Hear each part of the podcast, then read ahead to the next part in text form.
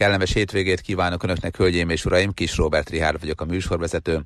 Boldog új esztendőt természetesen, hiszen 2023 első műsora ez, hogyha az ismétléseket nem számítom, úgyhogy mindenképpen azt hiszem, hogy érdemes most is velem tartaniuk, és az első műsornak mindig olyannak kell lenni, hogy tényleg mindenkit érdekeljen a lehető legszélesebb körből merítsünk, ez az elvem, és ezért gondoltam azt, hogy a gasztronómia az, ami biztos, hogy senkit nem hagy hidegen, hiszen enni azért mindenki eszik, inni mindenki iszik.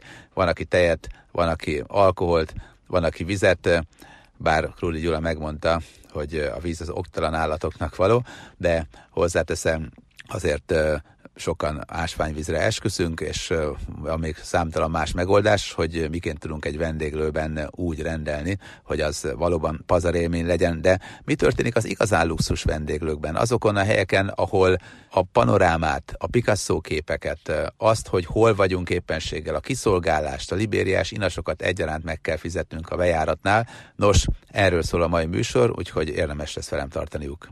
Míg Európában a Michelin csillagok jelentenek különös elismerést, az Egyesült Államokban nem a gumigyár, hanem az autóklub kezdte betűkkel minősíteni a jobb helyeket, úgyhogy A betűket kapnak a jó éttermek, A betűket, van 2A, 3A, 4A, 5A minősítés, és hát a luxus éttermek azok egyrészt egyedülálló kínálatukkal, másrészt a világklasszis séfjeikkel is nagyon sokat jelentenek a vendégek ide csábításában, mert hogy az étterem vendége sokszor a környező szállodákban, vagy akár abban a szállodában, aminek az étterméről beszélünk is megszáll, és hát nem kevés pénzért sokszor különleges vizuális élményeket is kapnak a vendégek.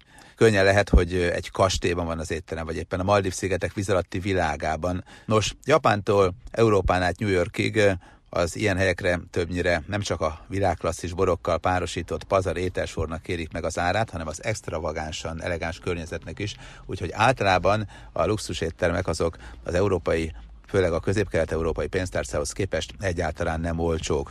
Nézzük először a híres Vitorra alakú szálloda éttermeit, a Burj El Arab Dubaj, Egyesült Arab Emirátusok, ugye itt található, sokan azt mondták, hogy 7 csillagos szálloda, mert hogy a PR-ja szerint az, de hát tudjuk jól, hogy általában 5 csillagig minősítenek már, ahol ilyen jellegű 5 csillagos minősítés egyáltalán létezik. Ugye nálunk most már erről jogszabály is rendelkezik, úgyhogy itt már viszonylag egységes a szállodák csillagozása, és kiszámítható, de hát azért a világra ez korán sem jellemző.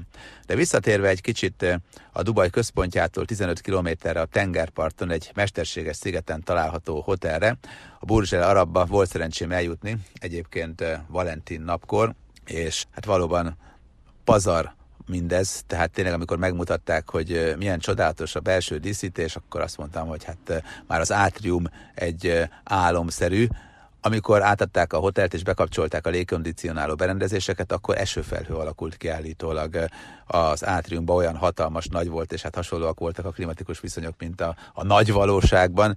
Hát itt nem voltam akkor itt, később viszont eljutottam, és Érdekes, hogy az Almahara étterem a tenger szintje alatt található, és egy hatalmas akváriumfal választja az étkezőket a halaktól, a cápáktól, a koralloktól, a polipokig szinte mindent megcsodálhat itt a vendég, miközben jóízűen falatozik, és hát nyilván a tenger gyümölcseit stílszerűen vagy éppen a hal különlegességeket lehet kipróbálni. De ahol fogyasztottam is, az az Almunta étterem volt, 200 méter magasan, a hatalmas ablakokon keresztül alapesetben káprázatos kilátást tárul elé annak, aki itt érkezik, bár hozzáteszem, ez főleg nappal élvezhető. Én este voltam itt, és a fényeket lehetett persze látni, meg a várost, meg sok minden csodát, de azért este voltam a Burj Khalifában is egyszer fenn, onnan azért jobb voltam kilátás. Express panoráma lifttel lehetett eljutni az étterembe, és ne csodálkozzunk, hogyha útközben bedugul a fülünk, mert hogy a lift egy másodperc alatt 6 métert tesz meg, és azért ez nem olyan, mint az egyik jó budai bevásárlóközpontban. A szállodát is meg tudjuk nézni akkor, hogyha itt vacsorázunk, mert hogy egyébként már nem engednek be külsősöket. Amikor a Burj Arab megnyitott, akkor volt lehetőség arra, hogy csak úgy besétáljunk, és csodákat megnézzük úgy magunktól, hát ha a szobában nem is tudtunk bemenni, az emeletes szobákba. Ugyanakkor a Későbbiekben ezt korlátozták, és hogyha valakinek volt foglalása, akkor tudott bejönni. Viszont, hogyha valamilyen éttermi foglalásunk van, nyilván akkor is be kell, hogy engedjenek minket, és utána már senki nem ellenőrzi, hogy mi merre bóklászunk, úgyhogy lehet pazar felvételeket készíteni, hogy itt is jártunk. Ami nekem nagyon tetszett, hogy még a cukortartó is szálloda formájú volt, és felidézte a híres klasszikus vitorlás alakot, úgyhogy ez nagyon-nagyon jól mutatott. Van egy másik étterem, az Eddár, az a hatalmas átriumban található, és szintén érdekes, esténként pedig van egy 32 méter magasra fellövelő szökőkút. Hozzáteszem, nyilván mérsékelten válogattam az étlapról, mert hogy nem meghívtak, hanem ki kellett fizetni, de azzal együtt nem volt olyan vállalhatatlan összeg, tehát én brutálisabbra számítottam, a szálloda árakhoz képest azért el lehet viselni nyilván, hogyha már valaki idejön, hogy, hogy öngyőző homlokáról néha letörölgetve a cseppeket kifizesse a végén a ráeső részt a számlából. Van egy nagyon izgalmas étterem, ezt úgy hívják, hogy Picasso étterem. Itt újságíróként megfordultam, Las Vegasban, az Egyesült Államokban vagyunk, a Bellagio Hotelben.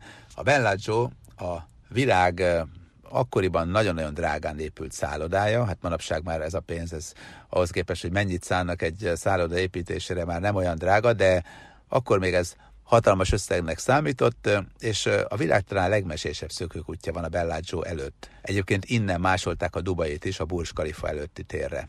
Sokan azt mondják, hogy mielőtt a Bellagio megépült volna, Las Vegasból hiányzott a klasszikus európai elegancia, és utána aztán már persze meg lett, és hát most már minden ott van, ami kell, tehát nem kell megnézni a világot, hanem elég, ha elmegyünk Las Vegasba.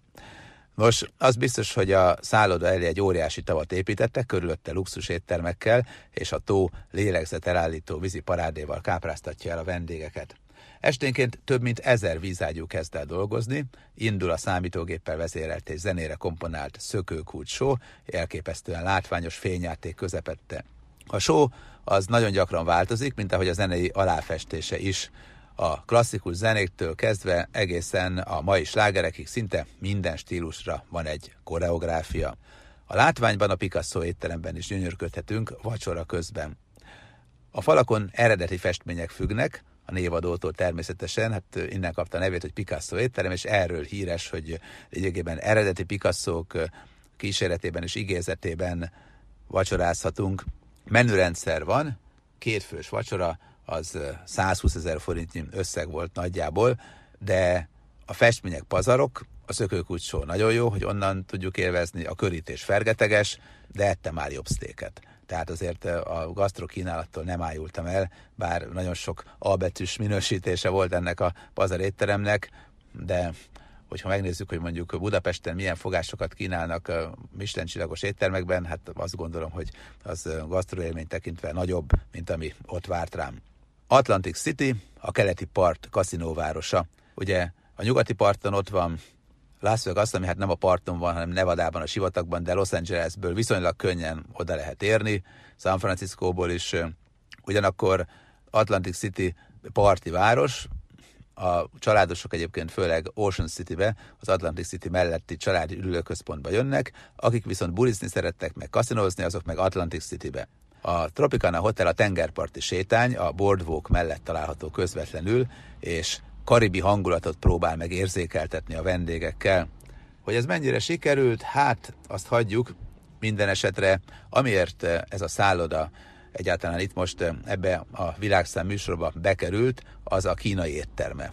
Mert hogy életemben máshol még nem ettem ilyen finom kung pao csirkét, még Kínában sem, pedig ott azért mindig megkóstoltam ezt a specialitást, ahol éppen tehettem, hiszen ott ugye tartományoktól eltérő, hogy éppen milyen konyha van. Ez a csirkés, kesudiós finomságról van szó. A csirkét, apró kis csirkefalatokat megbolondítják finom kesudióval és egy nagyon jó mártással. Ezt annyira megszerettem egyébként, hogy több alkalommal, amikor New Yorkban hosszabb ideig tartózkodtam, akkor elautóztam csak emiatt Atlantic City-be. Hát ugye arra felé az USA-ban a benzin akkor is olcsó volt, autópálya hatalmas, tehát nem volt egy vállalhatatlan dolog elmenni New Yorkból Atlantic Citybe, de ezt sokszor azért tettem meg egyedül egyébként, hogy utána egy jót tegyek a kesudiós csirkéből. És hát az árak sem durvák egyébként, bár elegáns hotelről van szó, de mégis eleve a különböző szállodai szolgáltatások Atlantic City-ben, mint Las Vegasban is nem annyira észveszejtőek a szobaárak sem, gondolván, hogy ha már egyszer idejön a vendég, akkor úgyis elkölt egy csomó pénzt a kaszinóban, és hát ez a számítása a szállodásoknak általában be is válik. Ibizán, Franciaországban találunk egy pazar éttermet, ami sokak szerint olyan fine dining élményt kínál, hogy lényegében minden érzékünket szinte kipróbálja, mert hogy egy 20 személyes vendéglőről van szó, ez a Sublimotion, és a páratartalom is szabályozható a vendéglőben, olyanná varázsolhatjuk a mikrokörnyezetünket, amilyet szeretnénk, és rengeteg hangulati elem van, úgyhogy ez lényegében egyfajta érzéki étterem is egyben. Hát gondolom a hangulati elemekhez hozzátartozik az is, amikor a forintban személyenként olyan 5-600 ezernyi számlát kihozzák. Ide nem hívtak meg, magamtól meg nem mentem, bevallom őszintén, hogy kívülről csodáltam csak meg Ibizán ezt a helyet, de nem tudok arról mesélni, hogy milyenek voltak a finomságok, mert itt nem jártam. Ellenben a Morris étteremben igen, Párizsban, és egy retro étteremről van szó, nagyon híres a sajtválogatása, a gyöngytyúk lepény és a borjú mirigy. Hát én az utóbbi kettőért annyira nem rajongtam a leírás alapján, a sajtokat viszont imádom, és ha valaki szeretne kipróbálni valóban exkluzív francia sajtokat, akkor ezt itt biztos, hogy megteheti. Punta del Este Uruguay egyik települése, és én azért voltam itt több alkalommal, mert hogy Buenos Airesben jártam, és Buenos Airesből nagyon könnyen átjutunk egy kompszerű hajócskával ide Punta del Estébe, és sokan így is tesznek, mert hogy Uruguay alapvetően egy nagyon-nagyon kellemes élhető hely, és a Fazano étteremben lényegében kipróbálhatjuk az ínyentségeket.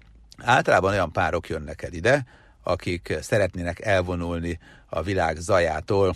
Az étterem az egy hotelnek a része, a Hotel Fazano Las Piedras része, ugyanakkor egy 200 hektáros birtokon vagyunk, és egy kicsit odébb el tudunk húzódni, régi farmaházat képzeljenek el, rustikus fapadlóval és mennyezettel, és itt vannak a híres urugvái finomságok, hát ha valaki sztéket szeretne, akkor itt aztán tényleg kipróbálhatja. Maldivon van egy nagyon érdekes sziget, és ez Ita szigete egyébként, de hát a Maldív szigeteknél a turisták kedvéért a szigeteket általában a rajtuk található egyetlen hotel nevével azonosítják, mert hogy csak a főszigeten ott van több szálloda, úgyhogy azt a szigetet, ahol a tenger alatti éttermet találjuk, azt Conrad Islandnek, Conrad szigetnek hívják. Amikor itt voltam még és leszerveztem az itteni látogatásomat a kommunikációs vezetővel, akkor még Hilton szigetnek hívták, tehát ugye a Hilton Premium márkájának a nevét kapta később a Sziget, aminek mondom van egyébként rendes Maldiv neve is.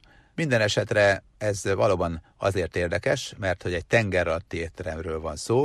A belső tér kivételesen letisztult, ami hát nem csoda egyrészt, mert nehéz a tenger alatt a területeket csinálni, hogy valamilyen nagy fantáziával bármit is összerakjunk, másrészt pedig lényegében egy olyan hatalmas műanyag dolog borít minket, ami meggátolja azt, hogy a kedves úszkáló szápa az esetleg szintén a tányérunkról akarjon falatozni, vagy esetleg a lábunkból, mert hogy padlótól padlóig egy félkörívben hajló plexifal van, ez a mennyezet, és lényegében trópusi halak meg cápák úszkálnak körülöttünk.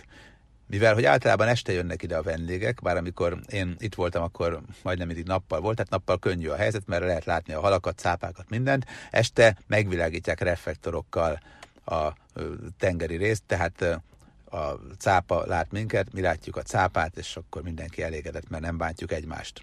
Egyébként a Conrad Island, főként a nászutasok kedvence, maga ez az étterem, ez 5 méter mélyen van az indiai óceánban, tehát nem azért ilyen 20-30 métereket kell elképzelni, egy korallzátony tőszomszédságában vagyunk, és lényegében a part közelében található kis bungalóból falépcsők vezetnek le a tenger alá. Tehát nem kell se buvárfelszerelés, se semmi ilyesmi, hanem szépen lesétálunk falépcsőn, és 12 cm vastag műanyag, plexi és üveg kombinációja, ez biztosítja azt, hogy ne törjön be a tengervíz az étkező helyiségbe.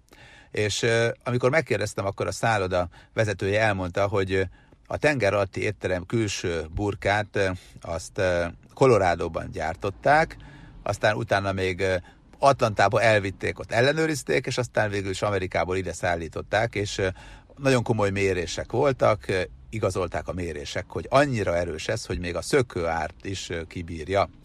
A tenger alatti étterem valóban fantasztikus itt Konrád Island a Maldiv szigeteken, olyan, mintha egy hatalmas, végtelen akvárium venne körül minket. És amikor körülnéztem, akkor éppen egy 80 centis barrakuda húzott el az üvegfal mellett. Tudják, ez az a hal, ami ilyen nagyon vékony, sármosnak kinéző, de meglehetősen agresszívan fogyasztja a kisebb halakat, és hát nagyon nagyra tud nőni, hozzáteszem.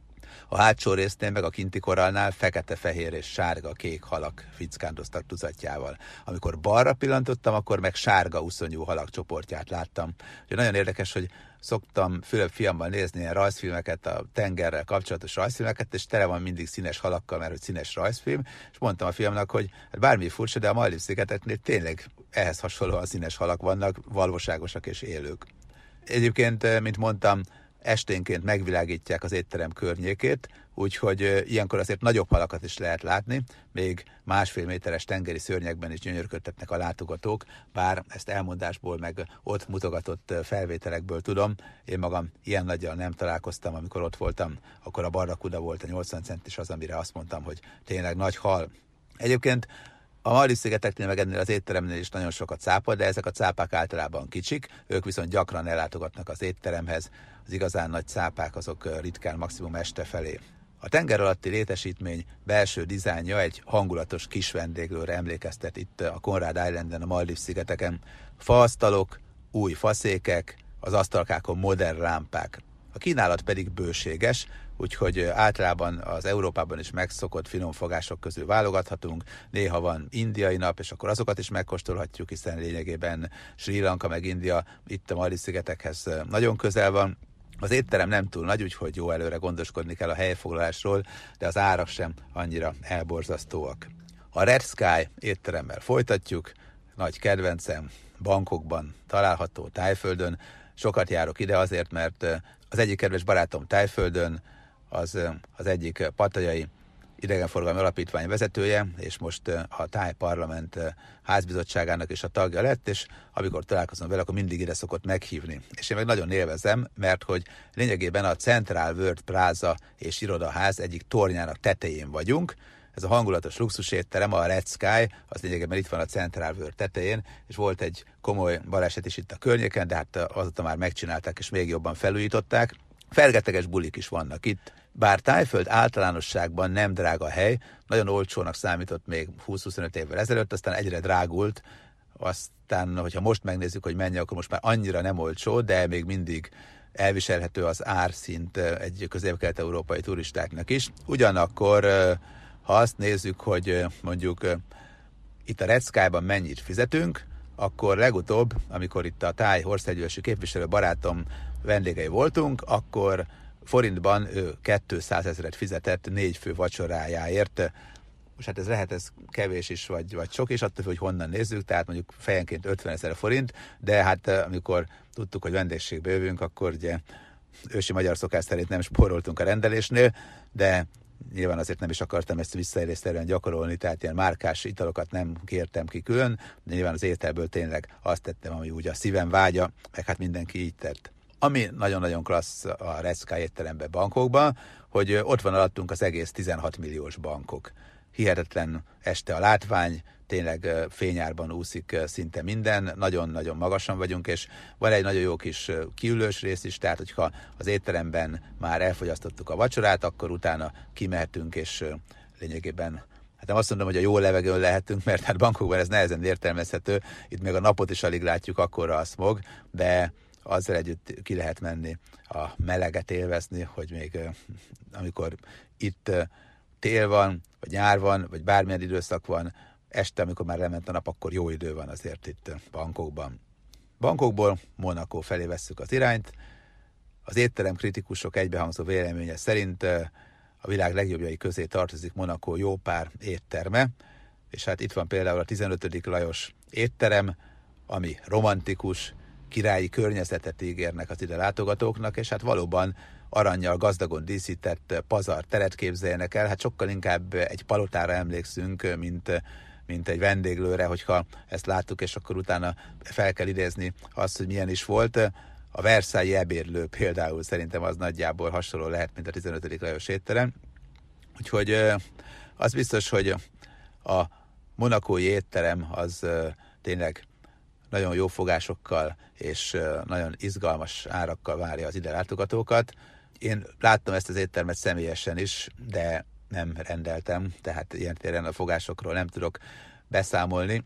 Ellenben a Jimmy's nevű bárban voltam szintén itt a monakói hercegségben, itt a narancslé nagyon jó, erre futotta. Emlékszem, hogy négyen voltunk, és négy narancslével kihúztunk, vagy másfél órát, amíg megérkeztek a sztárok, és akkor láthattunk egy-két hírességet, de itt sem nagyon lehetett ugrálni, mert kedves barátom mondta, hogy hát sztárfotósként dolgozik, és egész életében arra vágyott, hogy soha ne legyen gondja abból, hogy egy éttermi számlát ki kell fizetni, és itt mégis gyöngyözik a homloka, úgyhogy maradtunk a narancslénél. De hát az biztos, hogy a, errefelé azért vannak árak, tehát Monaco nem arról híres, hogy valami olcsó legyen, itt az ingatlan árak is elképesztően magasak. Hollandiában van egy olyan étterem, a Libria étterem, ahol Inas veszi fel az utazót, és egy domonkosrendi kolostorba kalauzolja, ahol kalandos élmény és izgalmas ételek várják a látogatókat, és hát ez is az étterem is ott van a világ abszolút élvonalában. Ezt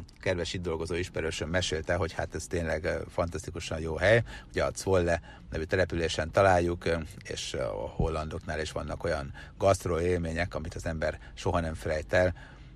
Hát persze nyilván ez is olyan, hogy ki kell fizetni, de azzal együtt nagyon-nagyon érdekes és izgalmas nem csak nagy, hanem kis vendéglők is vannak a luxus éttermek sorában. Olaszországban például van egy olyan étterem Vakónéban, ahol a neve is azt jelenti az étteremnek, hogy csak kettőnek. A kettőnek étteremben ennél többen nem is vacsorázhatnak itt, inkább szerelmes párokra építenek, mint üzletemberekre. A felszolgálás diszkrét, nem tolakodó, a pincérek csak akkor jönnek, hogyha a vendég megráz egy csengőt, és hát a hódítási faktor növelése kedvéért még tűzijáték is rendelhető a vacsora mellé, és hát valóban pazarfogások közül válogathatnak azok, akik szeretnének egy romantikus estét a kedvesükkel itt eltölteni.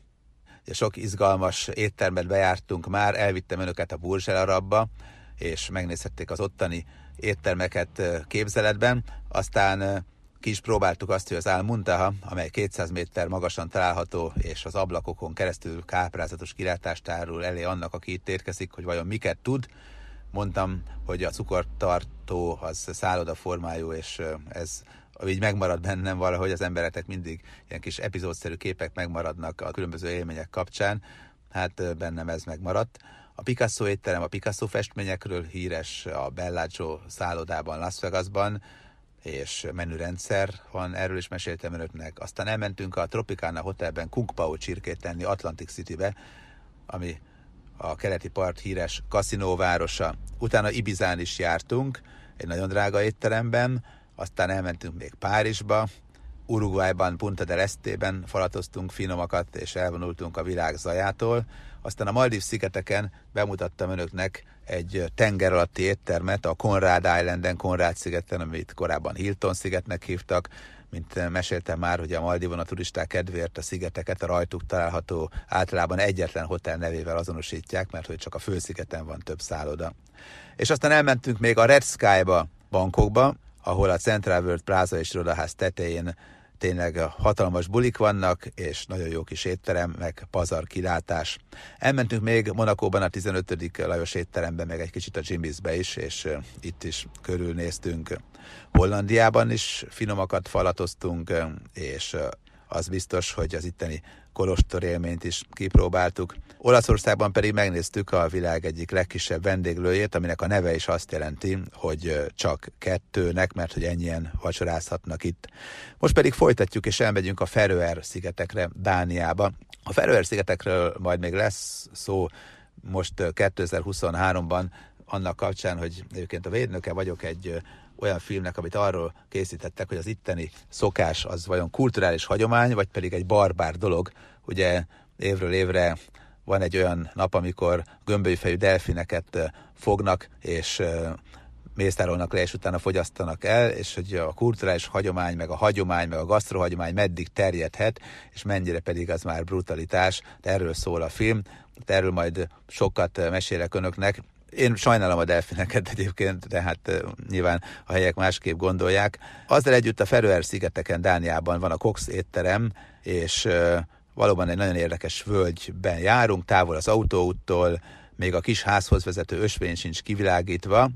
A menü nagy része tengeri ételekből áll, és ehhez helyi alapanyagokat használnak fel, például egy akár 500 évig is élő kagylót, ami csak itt kóstolható, meg tengeri sünd, vagy tengeri szélben szárított birkahúst, például ilyet lehet a Feröer-szigeteken falatozni, bár hozzáteszem, az extrém gasztroélményekről azért azt gondolom, hogy maximum úgy mesélek bárkinek izgalmasabbakat, hogy feleségem testvére ne hallja, mert az kétségtelen, hogy azért a Feröer-szigetek esetében még sok-sok más húst is meg lehet kóstolni, ami nem feltétlenül egy átlagos európai gyomornak való. Peruban, Limában is találunk pazarhelyeket, például az Astrid éttermet, és valóban ez egy nagyon-nagyon-nagyon kellemes, egy kicsit olaszos beütésű étterem.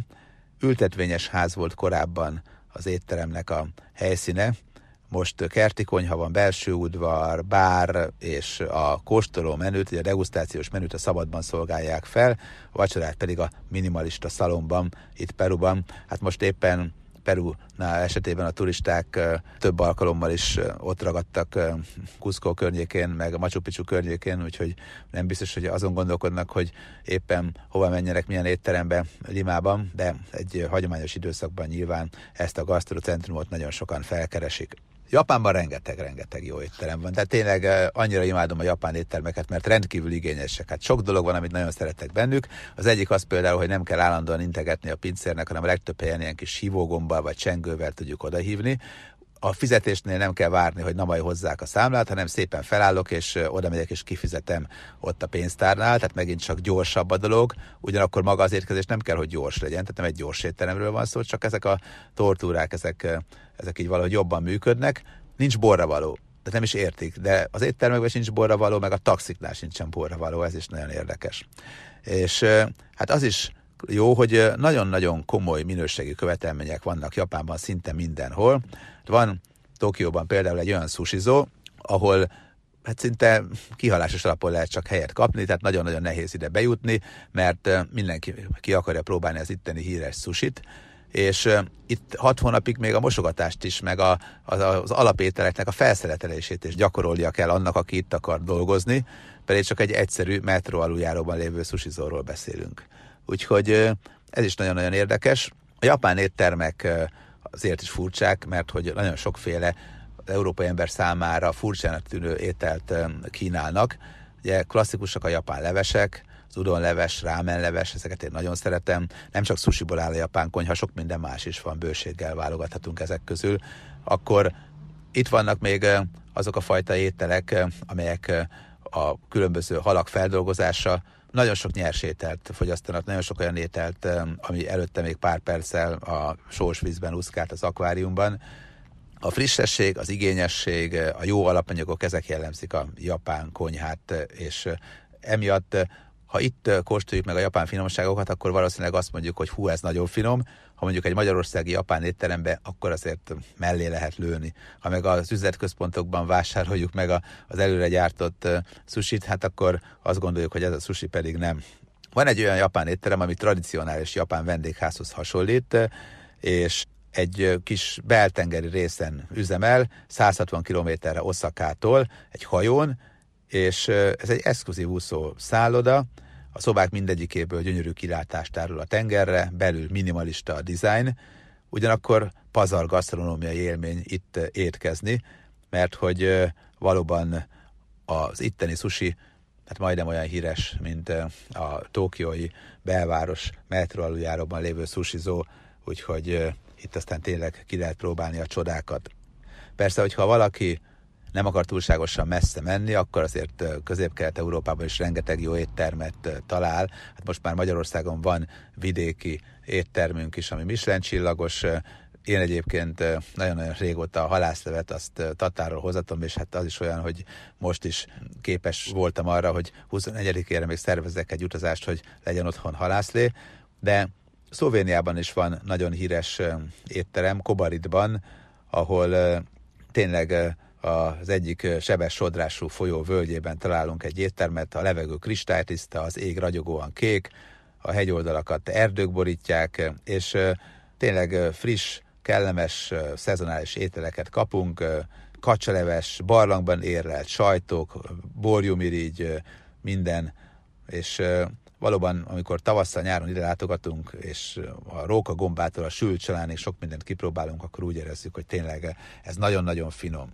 Hozzáteszem, én a tenger gyümölcseiért azért nem vagyok annyira oda, mégis amikor egyszer Horvátországban, Sibenikben egy hivatalos delegációval egy vacsorát elfogyasztottunk, akkor egy nagy polipot megettünk, és úgy, hogy a nagy poliból mindenki kapott egy kis darabot, tehát olyan finom volt, hogy azt mondtam, hogy akkor én szeretem a polipot, pedig egyébként eddig azt hittem, hogy nem szeretem. És tényleg, hogyha jó minőségű egy étel, ha fantasztikusan elkészített egy étel, akkor azt mondjuk, hogy ez, ez maga a csoda. Ekvádorban például egy kitó étteremben, ugye az a főváros, bár Guayaquil a legnagyobb város, banánt tettem, és tényleg olyan volt, hogy nemrég szedték le a fáról, és mondtam, hogy ez a banán. Hát én megszoktam azokat a banánokat, amiket otthon kapunk, és a hajón érik meg, meg a bevásárlóközpont rakterében, és hát olyan volt, mintha nem tudom, valami mézes süteményt tennék, hihetetlen élmény volt igazi banánt tenni. De ugyanez igaz a különböző kókuszos ételekre is. Ha valaki mondjuk Dubajban eszik egy kókuszt, és vagy iszik kókusztejet, akkor tudja, hogy az a kókusztej. Én hosszú ideig azt hittem, hogy az a kókusztej, amit anyám egyszer itatott velem, amikor végre tudott venni egy kókuszdiót, és megtörte otthon, és akkor Sopronba megittük a kókusztejet, és mondtam, hogy na jó, hát ez egy felejthető dolog, de azért örülök, hogy ezt az élményt is megéltem.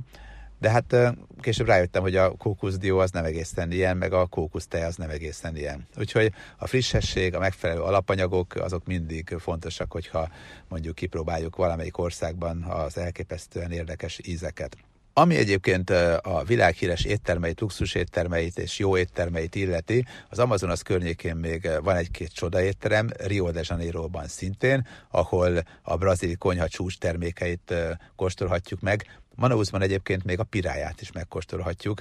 Bár a pirájától sokan félnek, mégis, hogyha megnézzük, akkor azt látjuk, hogy valójában inkább a piráját azt mi esszük meg, és kevésbé a pirája eszik meg minket, bár kétségtelen, hogy nagy csapatban meglehetősen veszedelmes ez a ragadozó. Dél-Amerikában, Buenos Airesben vannak még híres éttermek, híres kávézók. A Tortoni például legendás kávézó, ahol a híres argentin steaket kóstolhatjuk meg. Sorba kell állni, foglalni, amikor én voltam, akkor nem lehetett, és lényegében ki kell állni azt a 10-20-30 percet, amíg sorra kerülünk, majd elfogyaszthatjuk a finom sztéket, vagy a sztékes szendvicset, hogyha ezt kérjük, de hogyha más szeretnénk, akkor persze a lehetőségek tárháza szinte végtelen, és közben megnézhetjük, hogy milyen sok híresség volt már ebben az étteremben.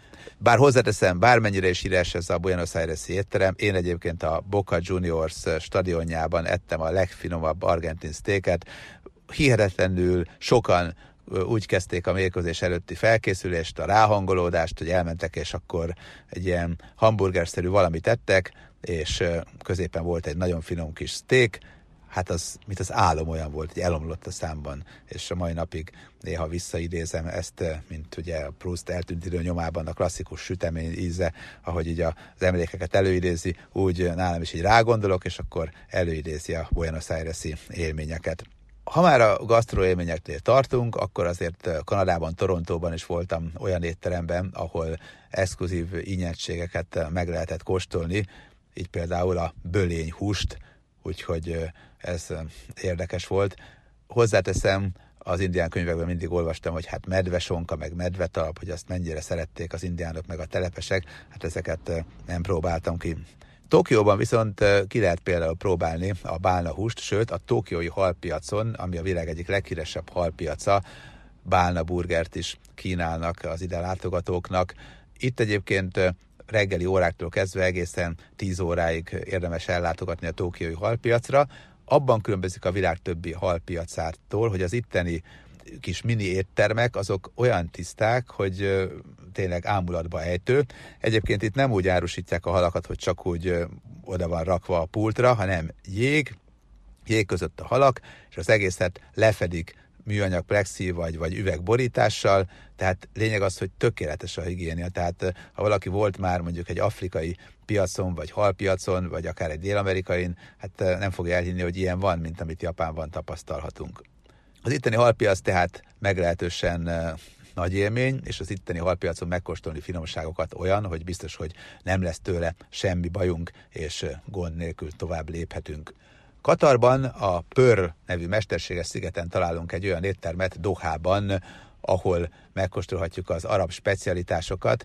A finom édességek tényleg nagyon-nagyon jók, kicsit csöpögősek, de rendkívül finomak, és hát vannak olyan húskészítmények, amelyek szintén nagyon-nagyon jók, és hát hogyha a tevehúst ki szeretnénk próbálni, akkor akár erre is van mód, meg a kuszkusz, meg a klasszikus hagyományos ételek azért itt mind-mind rajta vannak az étlapon, persze egy kicsit fine diningosított változatban. Ha viszont azt szeretnénk, hogy azt tegyük, amit egy átlagos, mondjuk vendégmunkás itt Dohában, akkor érdemes a Vakif bazárba ellátogatni. A Szuk Vakif ugyanis tele van olyan beülős éttermekkel, ahol sorba kell egy kicsit előtte állni, viszont utána nem túlságosan drágán megkóstolhatjuk az előételtől a főételen át az összes arab specialitást. Ha pedig kicsit sietünk, akkor vannak olyan utcai járusok, ahol kipróbálhatjuk azt a fajta palacsintát, amit egy kicsit megbolondítanak, sós palacsinta, és általában a helyi asszonyok sütögetik. Nem lesz problémánk a higiéniával, nem lesz gondunk, nem lesz hasmenésünk, tehát ne úgy képzeljék el ezt, mint Egyiptomban sok helyen, ahol még az ötcsillagos szálloda kínálata után is azért nem lesz gond azzal, hogy mit csinálunk a mosdóban mert hogy 10 turistából 9-et elér a fáraó átka, és erős hasraerés rohamok gyötrik a hazérkezést követően még két-három hétig. Nos, Dohában, Katarban ilyen nincsen, tehát bátran az utcán is nyugodtan tudunk falatozni, és itt is megkóstolhatjuk a finomságokat, nem kell ettől aggódni. Még az orosz-ukrán konfliktust megelőzően voltam több alkalommal Moszkvában, Oroszországban rengeteget kalandoztam itt, és hát Moszkvában is van olyan étterem, a Manés nevű híres szórakozóhelytől nem messze, ahol a kaviáros palacsinta az, ami a fő attrakció, és valóban annyira összeérnek az ízek, hogy érezzük, hogy ez már nagyon komoly. Bár hozzáteszem, Budapesten is van olyan orosz étterem, ahol közel-távol azonosak az ízek, mint a híres moszkvai étteremben, tehát az orosz ízeket sokkal jobban vissza lehet hozni itt egy magyar étteremben, magyarországi orosz étteremben, mint például mondjuk a kínai ízeket, mert hogy Kínában teljesen más egy étteremben az ízvilág, mint mondjuk a magyarországi kínai éttermekben, nem beszélve a japán éttermeket, hát az sehogy nem sikerül szerintem visszahoznunk az ottani ízvilágot. De ha már a kínai éttermeknél tartunk, Pekingben van a híres kacsa étterem, ahol a pekingi kacsát kóstolhatjuk meg. Sokan úgy gondolják, még én is úgy gondoltam, hogy a pekingi kacsa az egy, az egy kacsa típus, és azt hittem, hogy tényleg a pekingi kacsa az egy nagy darab kacsa, és aztán felszereteljük, és aztán megesszük közösen az egy darab kacsát. Nos, hát a klasszikus pekingi kacsa az igazából kacsás palacsinta. A kinti kacsák nagyon-nagyon soványak, zsír alig van rajtuk, és apróra van szeletelve a húsuk, és a bőr szinte összeér a hússal, és ezt a finom, zamatos kacsa falatot beletesszük egy palacsinta tészta, tésztába, hozzáteszünk egy kis hagymát, nagyon finom mártást, az egészet összegöngyöljük, és lényegében a klasszikus pekingi kacsa az kacsás palacsinta, de nagyon-nagyon jó íze van ennek a vékony sovány pekingi kacsának, tehát valóban pazar ez az étel, és hát persze az itteni éttermek is olyanok, így a kacsa étterem is Pekingben olyan, hogy körülakó asztalok vannak, többen körbeüljük, és akkor különböző helyekre kitesszük a falatokat, és akkor lehet így cserélgetni, meg lehet így az asztalt forgatni, bár általában itt a legtöbben pekingi kacsát tesznek. Ha pedig még a klasszikus fogásokról beszélünk, akkor itt van mondjuk Bécs, ahol meg a bécsi szeletek világát próbálhatjuk ki, bár hozzáteszem, talán a leghíresebb és legnépszerűbb bécsi szeletét teremben, egyébként nem borjúból, hanem disznóból csinálják a bécsi szeretet, és hát emlékszem, egyszer megkérdeztem egy étteremben, hogy hát itt miből csinálják, és akkor így megsértődött a pincér, hogy hát mit gondolok én arról, hát hogy bécsi szeretet nem lehet másból csinálni, csak borjúból. Hát lehet máshogy csinálni, mert hogy Bécs leghíresebb bécsi szeret éttermében sem borjúból van, de hát van olyan persze, ahol meg borjúból van. Úgyhogy ebből a szempontból az biztos, hogy nem kell túlságosan messzire mennünk, hogyha izgalmas gasztronómiai élményt szeretnénk, sőt, hát lehet, hogy csak a nagymamánknak a konyhájáig kell menni, és ott van a legizgalmasabb gasztronómiai élmény. Nekem például nagyon hiányoztak a tavaly meghalt anyukámnak a, a finomságai a karácsonyi asztalról, de Nyilván azért a virágban elfogyasztott csemegék emlékének visszaidézése egy picit felettette mindezt. Ha azt nézzük, hogy az amerikai elitklubok világában milyen a gasztro kínálat, akkor azért azt látjuk, hogy míg eh, Franciaországban szerveztek már nekem gasztrotúrát. Voltam egy svájci gasztrotúrán, amikor a svájci városokban minden nap más és más éttermet próbáltunk ki, az egyik jobb volt, mint a másik.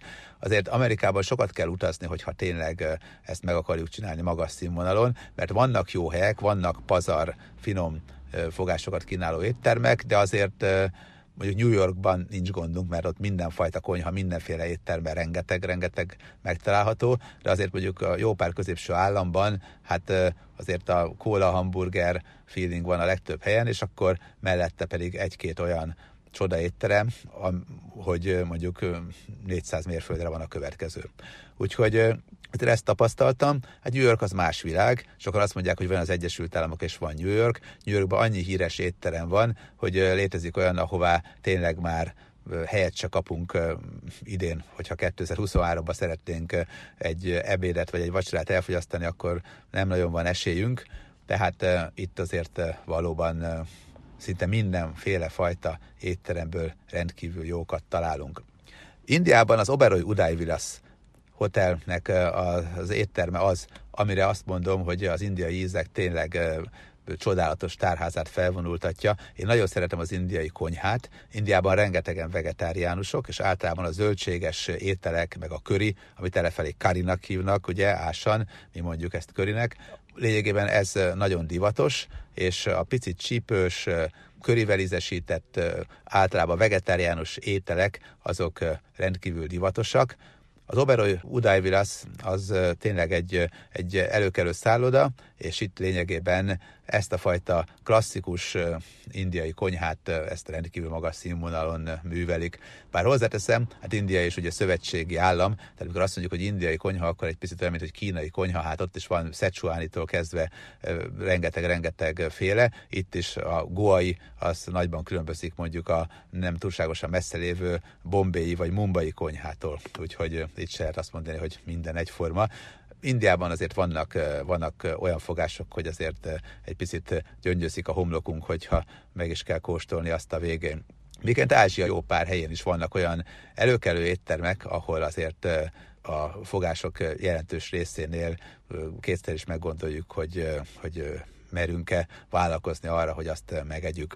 Japánban az egyik előkelő étteremben so, több helyen is lehet kapni ugye japán gömbhalat, az egyik az ennek a specialistája, tehát azért is fontos, hogy olyan helyre menjünk, ahol, ahol gömbhal specialista van, ez egyébként jelölik is az étterem bejáratánál, mert hát a gömbhal fogyasztásánál az a lényeg, hogy a kis méregmirigyből egy picit rácsöppentenek a gömbhalra, tehát ettől egy kicsit elszorul a torkunk fogyasztás közben, nem kapunk olyan jó levegőt. És ettől pikáns az egész, mert hogyha ezt elhagynák, akkor ennénk egy kis halat, és akkor kész. A japánok nagyon szeretik azt, hogyha közben egy elszorul az embernek a torka, és alig kapunk egy picit levegőt, és aztán megint kapunk levegőt, és fú, tehát ad egyfajta furcsa hangulatot a gömbhal fogyasztása, de hát nyilván, hogyha túlságosan sokat csöpögtetünk, akkor akár meg is halhat a vendég, miként elő is fordult már ilyen, úgyhogy a gömbhal fogyasztása esetén mindenképpen olyan vendéglőbe érdemes menni, ahol nagy a tapasztalat, és ahol elvégezték azt a tanfolyamot, ami a gömbhal elkészítésének tanfolyama, ellenkező esetben azért nagyon nagy probléma lehet a végére. Hozzáteszem, nem olcsó csemege, és azt gondolom, hogy azért valaki nem vágyik ilyenfajta élményre, akkor azért gondolja meg kétszer, hogy kipróbálja-e, de ez is egy létező dolog a japán gasztrokultúrában. Vietnámban voltam még egy viszonylag előkelő étteremben, ahol elefánthalat kínáltak, a formája volt elefántszerű, egyébként egy sima folyami hal volt a Mékong folyóból, ez volt a helyi specialitás. Itt nincsen még annyira sok turista, bár egyre inkább felkapott lesz Vietnám.